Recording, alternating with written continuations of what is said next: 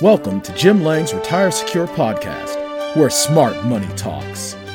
Throughout his career, Jim Lange has made it a priority to provide his clients, readers, and friends with useful, cutting edge information, as well as peer reviewed financial and tax planning strategies, so that they can make the most educated decisions and really get the most out of what they've got. We hope you enjoy the following special read broadcast from the Lange Vault. And please stay with us until the end so you don't miss more information on how we can help you protect your wealth and ensure your family's financial security for the next generation. And now, Jim Lange. So, um, the next question that I'd like to ask, I'd like to ask Adam first, and then um, Larry and Jim, if you'd like to jump in, please do. This is a question from Marion from the live room. If I can actually open the Q&A function here. Sorry, guys. Okay. So Marion asked, um, would the low price to earnings small caps have a large turnover and capital gains to remain low price to earnings? And if that's the case, would you want small value in a tax advantage account?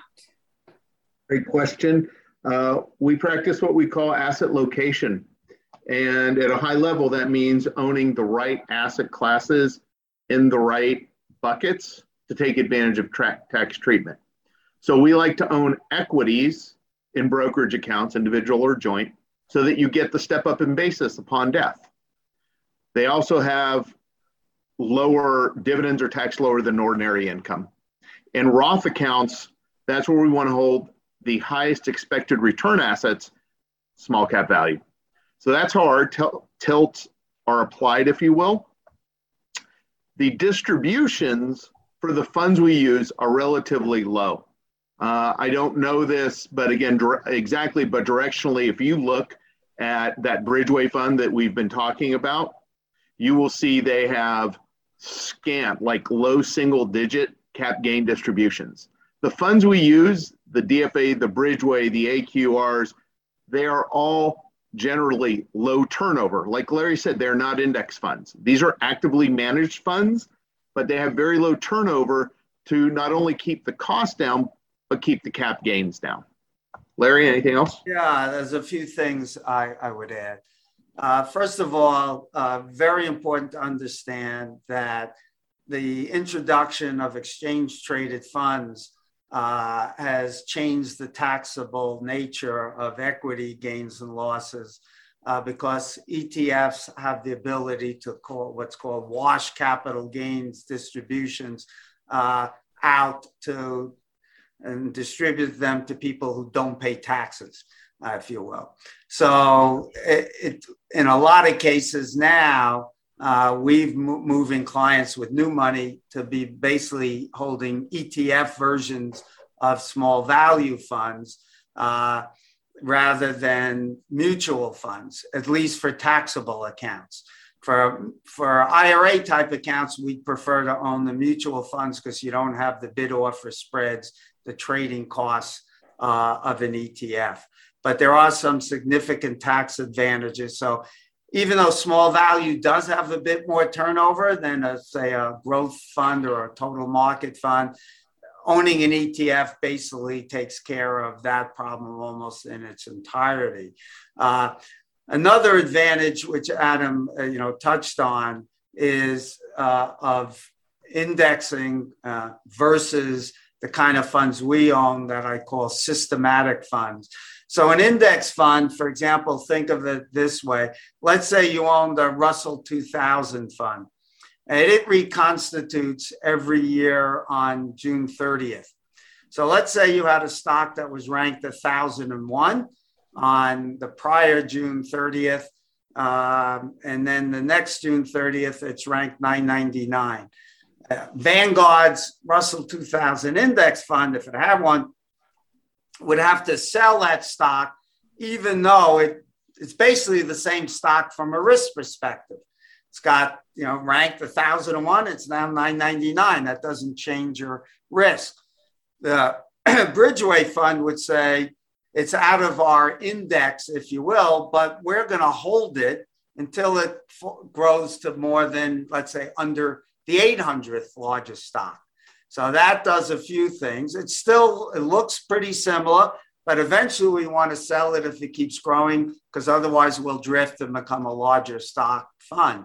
But they'll hold it for a while. They certainly will never sell it, regardless, until it has long term capital gains. And that not only cuts your turnover down, so you have lower trading costs, but it improves your tax efficiency. So using what are called buy and hold ranges uh, is a major advantage over pure indexing because it cuts the turnover, improves tax efficiency, and cuts trading costs. That's an example uh, here. So right now, for example, a favorite fund for tax advantage accounts might be the Bridgeway uh, fund because it's the smallest market cap and deepest value. But for a taxable account, we might use Avantis's ETF, which is very similar in value, but not quite as small. But that extra tax efficiency gives it an advantage for a taxable account. So we're very tax conscious uh, about the investment process.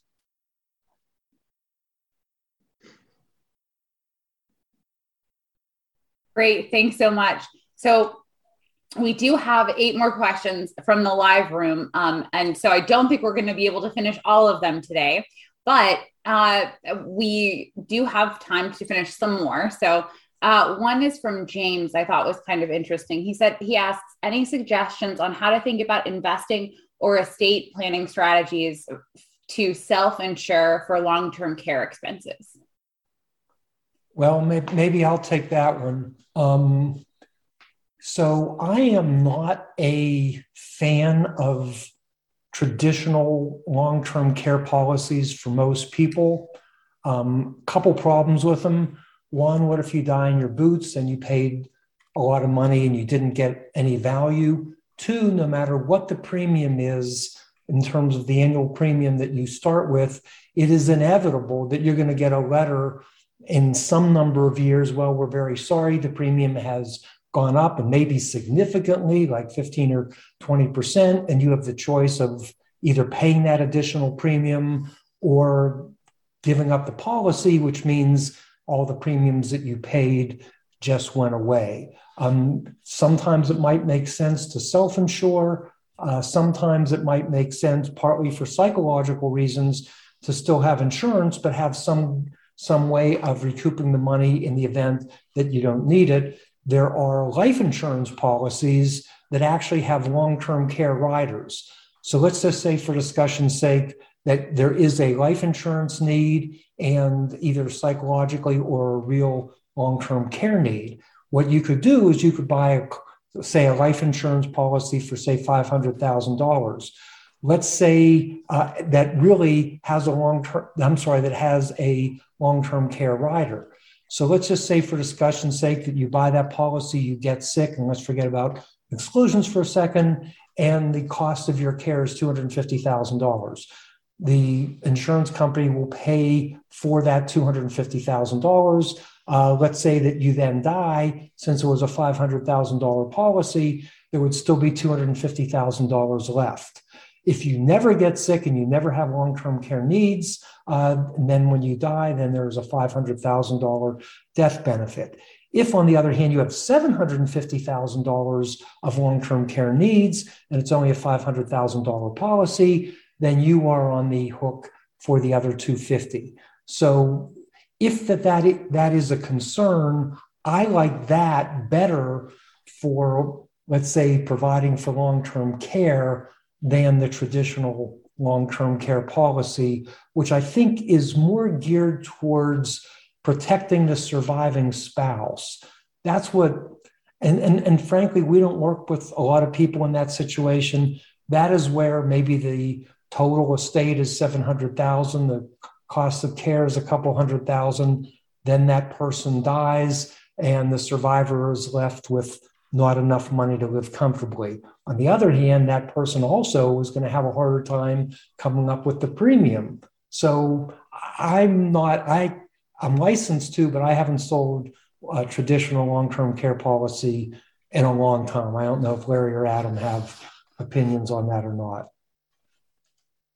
I really don't have anything to add. It's sad that uh, long term care is so expensive and a product and they're, they're so complex because a very significant portion of the population is going to need long term care, partly because we're just living longer.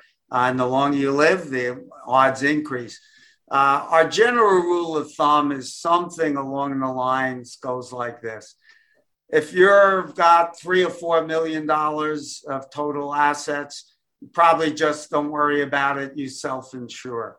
If you've got under a million dollars, you can't afford the policy. So, you know, you sort of have to take your chances. If you're somewhere in there in between, then it's at least worth considering. Uh, we have a team of people that can help you evaluate policies, consider the life insurance alternative, which some people want, you know, to take care of their family. That's, uh, I think, the best option if you're going to buy life insurance now, buy it with that rider. Uh, and Adam again has that great Monte Carlo tool. And we talk about this in the retirement book, showing you here's the case of you buy long term care and you don't need it. What did that do to your odds of success? Or you don't buy it and you need it. What did that do? Right. So we try to make it objective and take the emotion out of it, help you make that decision through that Monte Carlo simulation tool. I, I will add one thing though. Um, even though I am not necessarily a fan of buying it, let's say starting now, if you have an existing policy, the chances, of, and particularly if it is an older policy, the chances are that it is something that you do want to hang on to because you bought it A, when you were younger, uh, B, presumably when you were healthier, and C when those types of policies sold for a lot less. So I can't remember ever having to give advice to somebody, yes, unless maybe they just bought it and had one or two premiums. But I, I can't ever remember saying, yes, you should abandon your existing uh, long term care policy.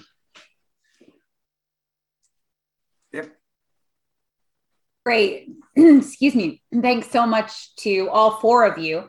Um, and I just wanted to remind everyone that uh, if you are interested in a comprehensive financial master plan development engagement, or if you are interested in working with Buckingham, the combination of Buckingham and Lange Financial Group in an assets under management capacity, this is your last chance on the webinar. excuse me, to click the link in that form, uh, to click that link and fill out the form to start that process. So if you are interested in the Monte Carlo scenario planning, any of the things, any of the comprehensive either investment or long-term strategic planning uh, things that we do for our clients that have been discussed on this webinar, I really urge you to click that now because we will be ending this uh, session in five minutes. So, Erica, can I have, ask a question of you? Let's say that, that, that somebody has either listen to all four or maybe listen to one and they are interested in either hearing it again or hearing some of the ones that they missed or perhaps they even want to send a link to their friends and said hey this this webinar was really valuable or these series of value these webinars were really valuable. Where can somebody get the replays? Because i know we sure. typically so don't are, leave it on for a long time. Of course. So there are a few different ways. First if you registered for any of these events um, or all of these events, for everyone that you registered for, you will receive an automatic replay link for webinars one through three. If for the Tuesday webinars, you should have already received those. Um, if you have registered for any of webinars one, two, or three, you will also receive an email from directly from Lange with links to all four of the replays. So if you're here right now, you will get links for all of the replays.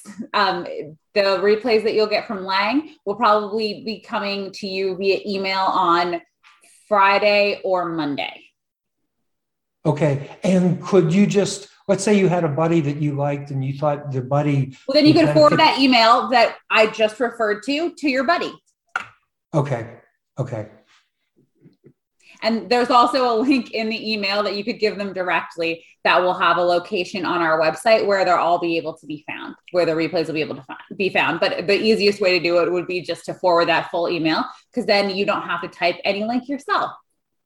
All right. And, and I want to thank uh, Larry and Adam. Um, you know, Larry is just a wealth of information. I learn a lot every time I listen to him.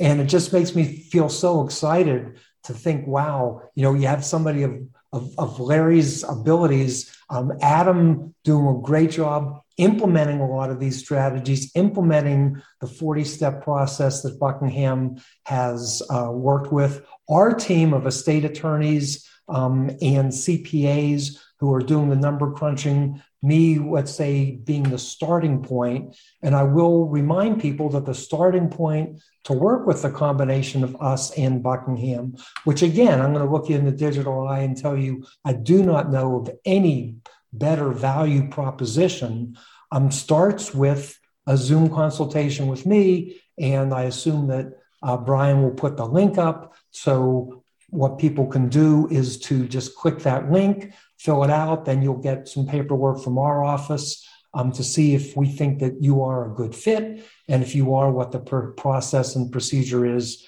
from there. And I think that we are within. Oh, yeah. Yes. I'm so sorry, Jim. I just don't want to forget this because I forgot it at the beginning of the webinar. Um, but uh, oh, the, the bonuses, bonuses, yeah, the bonuses. So Brian just put up the link to the bonuses. And in the last webinar, two people actually asked about the five specific conditions that are required for an IRA or retirement plan to qualify uh, as the beneficiary of a trust. And one of the bonuses, one of the digital bonuses, is a copy of Retire Secure Third Edition. I apologize. I think my cover is a bit dirty on this one, but if you are looking to find exactly what those conditions are, you need look no further than chapter 17, which is all about trust qualifying as beneficiaries of IRAs and retirement plans. So, to the two people who asked that question in the last session and did not have it answered, um, definitely click the link to get your bonuses and check out chapter 17 of Retire Secure Third Edition. Um, and, and, thank you, Erica. You did you did a great job on all four webinars. Thank you. So I, I am filled with gratitude to Adam, uh, Larry, uh, Erica, the rest of the marketing team, and our entire team. So thank you very much. Do you do you run a little video after yes, this? Yes, we do have a video, and thanks to, so much, Larry and Adam, as well. All right. Thank you, everyone. Now, just before you run, I thought I just mentioned I tried quickly to answer some of the questions we didn't get to. So I just posted them there didn't have a lot of time to give a longer answer, but at least hopefully address your question. Thank you, Larry. We hope you enjoyed this special edition of the Lange Money Hour, where smart money talks. If you've discovered the answers to your questions and would like to schedule an appointment with Jim, please call our offices at 1 800 387 1129. That number again is 1 800 387 1129. Or if you would like to attend one of Jim's upcoming webinars, go to paytaxeslater.com forward slash 2020 webinars. That address again is paytaxeslater.com forward slash 2020 webinars. That's 2020 webinars.